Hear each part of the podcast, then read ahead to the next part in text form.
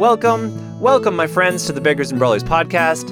This is episode 51, recorded Friday, the 22nd of July, 2022, an auspicious date if I've ever seen one.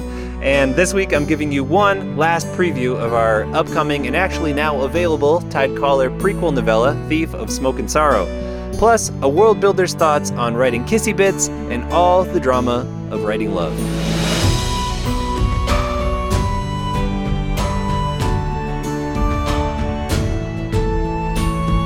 All right, a final spoiler warning here before we get into the chapter. There are no spoilers here for the main series, but there certainly are spoilers for the preview chapters that have come before in this podcast feed. So listen to those first and then hit up this one, which is chapter number six of Thief of Smoke and Sorrow.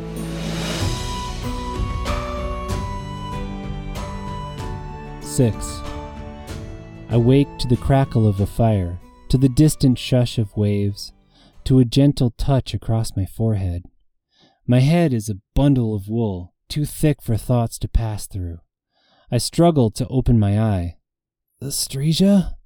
Shh, comes a voice, feminine and close, but not Astresia. A starved girl swims into focus, eyes close set and hair cut in the severe style of a novice witch. Owena. I suck in a breath. Scabs, bloods, where are we? How did I? I try to get up, but all it takes is her palm on my chest to keep me down. Shh, she says again. It's okay. We're in the cave. You're safe. There's no one else here. I take a ragged breath, memories of breaking into the temple coming back, of losing sensation in my hands. I found you at the mouth of the cave, she says in her monotone. Abrasions on your wrists and thighs, stripped to your small clothes. You were.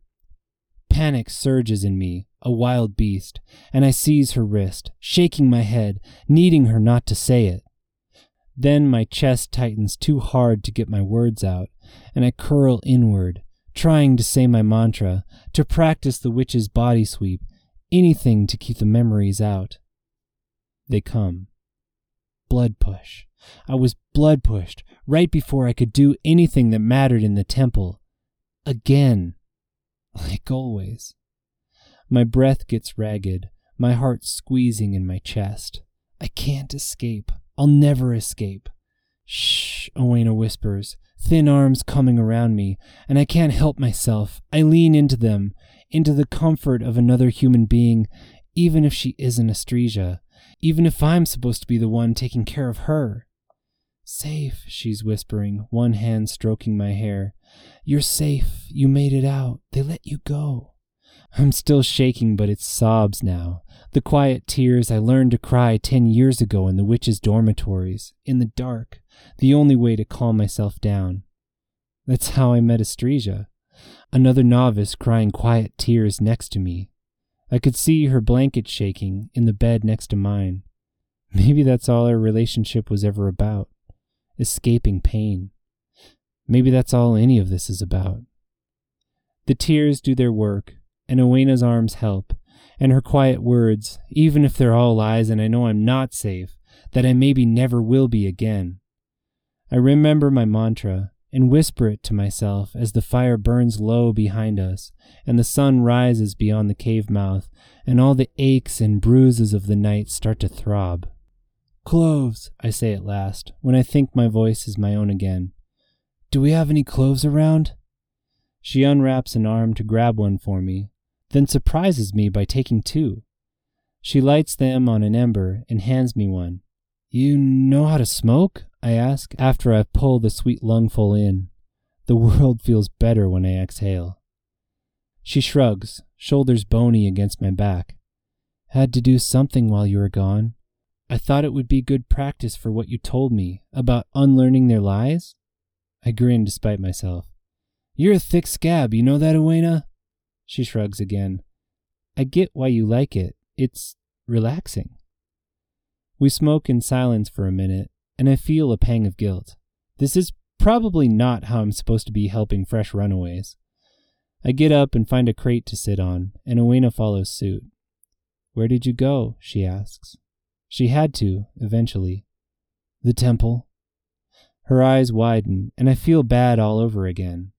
What would she have done if I didn't come back? If Narimes had managed to kill me despite the attention of the temple?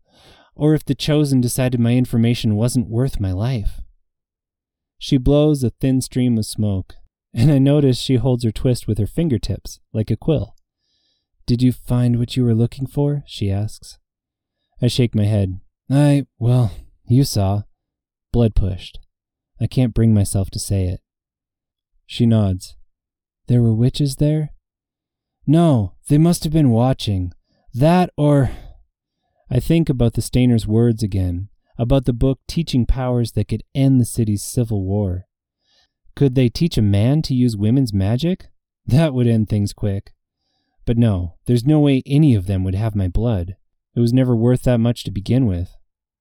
She just nods, eyes on the ground. I'm sorry. There's no need to say more.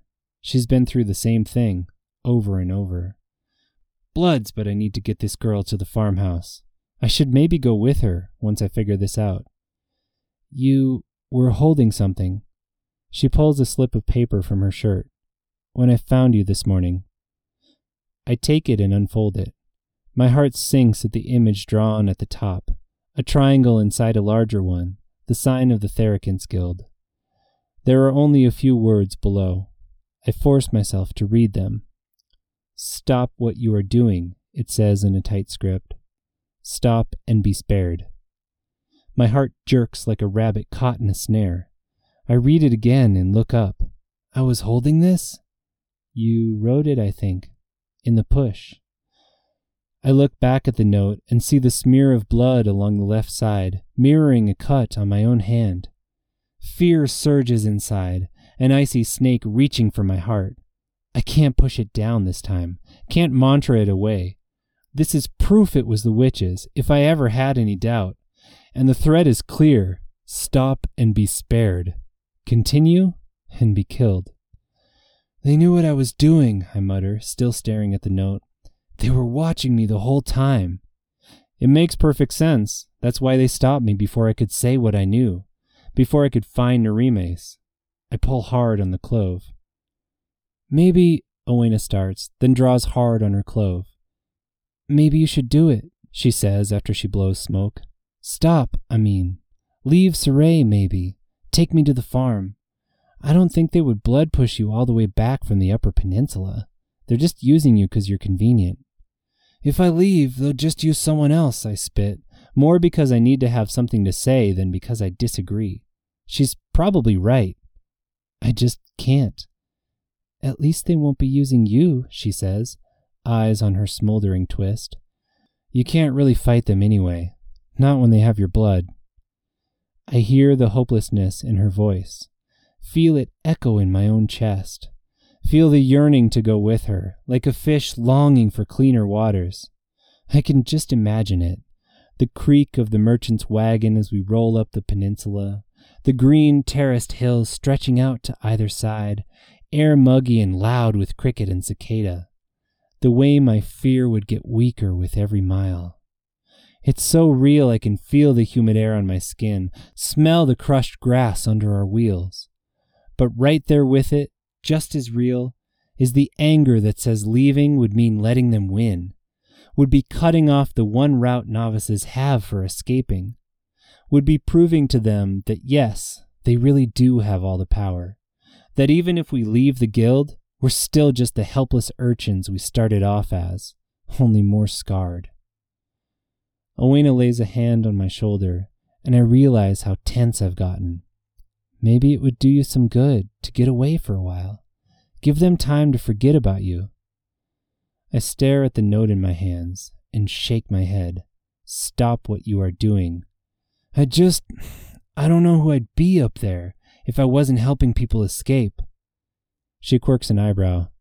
You'd probably be a hero if you're the reason all those girls escaped. I hear her, but something in the note catches my eye. Not in the words, but the letters themselves. I trace them again with my gaze, then suck in a breath. I wrote it, but that's not my handwriting. Hey, I say, cutting her off in the middle of saying something. How does blood pushed handwriting work? Did you get far enough to learn anything about it? It's one of the skills we all share, so it translates, she says, voice going back to monotone. At least for every vessel who knows how to write. They don't tell your hand how to move so much as tell it to write something. And we write it in their hand? She nods. Most of the time, the vessel writes in the hand of the ther- the witch controlling them. I stare harder, hands starting to shake. I know this handwriting. Owena frowns. Why? Estresia, I growl, and I crumple the page in my fist. That's Estresia's handwriting. What? Owena says. But why? I don't know why, I grit, even as the thoughts spin in my mind, schools of fish forming a pattern. But she has my blood, has since way back, since we used each other to practice. I haven't thought of that in forever, of how she would make me do ridiculous dances and I would make her smack herself in the face. The memory is a knife in my chest, a second one.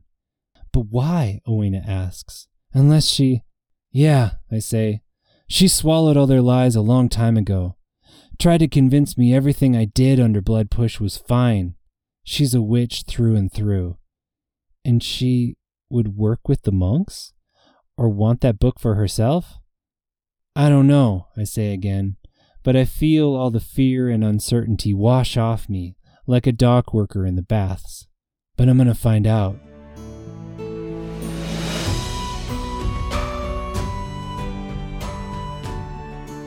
All right, so I hope you enjoyed that. Things are getting pretty serious in the Thief of Smoke and Sorrow world. You can tell that there's been somebody lurking in the back of Gaxna's consciousness this whole time, Estresia, kind of the thing that she bounces off of, even though she hasn't made an appearance. And no comments on whether she's actually going to make an appearance or not. But I did want to talk a little bit about what it's like to write romance. I used to not care about this in books, and I think that there are a lot of fantasy authors um, who don't do a good job of it. And I think I probably grew up reading those authors, like Robert Jordan, who, like, either people are indifferent to each other or they're madly, deeply, desperately in love. And um, that model is fine, but I think it's a little expected and uh, it's dangerous as an author if you write two people who fall madly, deeply, desperately in love and they don't really have a reason to. They just both happen to be the main characters. Uh, not to point any fingers, but I feel like I actually could have done a better job of this in the Empire of Resonance series, my first uh, quartet of epic fantasy novels. There's a romance in there, and I, in retrospect, and after getting some comments back from uh, reviewers, I do feel like it was kind of the expected romance. And so I took that lesson with me going forward in writing the Tidecaller series and thought, I don't want to do an expected romance. I don't want to have people fall in love kind of just because they should. Uh, I want it to feel authentic, and I want the things that happen to not be all good. I want some drama in there. At that time, I was also reading a different quartet, one of my favorite series of all time in fantasy, The Long Price Quartet by Daniel Abraham. And uh, in every one of those books, he has people do stupid, stupid things because of love. And it's such a good motivation. As a writer, sometimes you just need your characters to do stupid or outright evil things, but you don't want them to be stupid or outright evil people. And the solution is that they're love drunk. and their lover is probably the evil one, which is just so much fun to write. So I'm not writing that particular story in this novella, and I won't comment on whether I'm writing it in the larger series. But it sort of clicked for me in reading that that like, oh yes, romance is not just like to have some kissy scenes alongside the fight scenes. It's actually a deep part of who we are as people, and it's awesome to use as motivation for characters to do things both wonderful and awful. So I knew that a novella is too short to write it, but as I was thinking about who to write this novella about, uh, and there were a lot of reasons that I talked about before for picking Gaxna, but one of them was that I knew she had had this fling in the past with Estresia, and by the time we meet her in book one, she's clearly over it, but still has some baggage attached. And uh, that's interesting to me. Baggage is interesting. I saw a famous author, I think it was, no, it wasn't Shelley Parker Chan. Sorry, famous fantasy author. I don't remember your name, but I saw you speak at a writing conference, uh, and they write lots of romance in their books. And they said that their favorite trope in the fantasy genre was estranged lovers. You know, lovers that had been together before were estranged and now are getting back together. And I have always since then wanted to write it. And I was like, oh, here kind of is the perfect chance to do it because at this point, before the start of book one, Gaxna's kind of in that situation. And so I started working Astresia into the plotting and into the way that this book was going to work for Gaxna internally. And I uh, I had a lot of fun doing it, and I don't know that I yeah I think I do kind of have her do some stupid things because of this, but more so it was just like there's a lot of drama to milk from this kind of like lost love with reasons, and you still love them, but you also kind of hate them at the same time, like. Yeah, I had a lot of fun writing it, so I think I see some more of this kind of relationship in the future. It's also just kind of a fun place to go after you've done the like the happy ever after or happily for now relationship that seems so great, then maybe a few books down the road it turns into this kind of relationship. so uh, I hope that you're excited for what comes next because obviously uh, in the next chapter, Gaxna is going to go after Astresia and something's going to happen and you know like maybe they'll finally talk it out or maybe it'll explode or whatever's going to happen happens. But it's sort of the coming to a head of that part of this story. And I will say that it was probably my favorite chapter to write in the whole novella the one that's coming so I'm happy to tell you that, in fact, you can listen to that without having to listen to me blabber before and afterwards. This is the last of our preview chapters, but I have the full audio novella ready to go for Thief of Smoke and Sorrow. So, as mentioned before, there's two ways that you can get it. You can either send me an email if you're already subscribed to our uh, podcast updates. That's an email that I send out like uh, four times a year or so, just saying, hey, I recorded these podcasts. Here's what they're about. In case you don't see them in your feed, the podcast app that I use never tells me when I get new episodes. So I can miss things, especially from the podcasts that don't update weekly. And as you know, this one doesn't. Um, so you can sign up for that and it'll automatically come to you uh, in a link and you can download it and listen to it without my interruptions. Or um, if you're already subscribed to that, you can just hit me with an email and be like, hey, give me that link because when you signed up, you got a different free audio novella. Um, and I'm happy to give you this one too. There is not going to be another place to get it. I'm not planning on selling this one. I'm not going to uh, like attach it to the back of one of the Tidecaller books. This is just for you because it's important to me to have people actually subscribe and actually listen. Um, sure, there are lots of people who buy my books and uh, read them and like them, but I don't have a way to connect with them. This is my way for you to hear my voice and to respond to it or to send me a text or an email or whatever you do. This is the way that I can meet you because we don't have uh, the same kind of in- in-person author events that we used to and i don't know if that would even work for me but the internet works for me and email works. So i just want to be in touch. That's the main thing. And to tell you when i've got new books obviously because i need to sell them to you but sometimes i don't sell them to you i just give them to you like this one. So hit me up with an email if you are subscribed. If not go ahead and subscribe. There's a link in the show notes to do that and listen to the rest of this story. I hope you enjoy it as much as I enjoyed listening to it, and I hope that hearing me blab about behind the scenes stuff during this preview uh, session has not been super boring. Uh, it's uh, I know that I can get a little navel gazy about my writing process, so trying to dodge that too much. But I'm an author. We spend too much time alone, so when somebody listens to us, watch out. Anyways, hope you enjoyed that. I'll have a regular podcast for you next time. But in the meantime, I do hope, as always, that this podcast finds you well and in the company of good books. Till next time, my friends, listen on.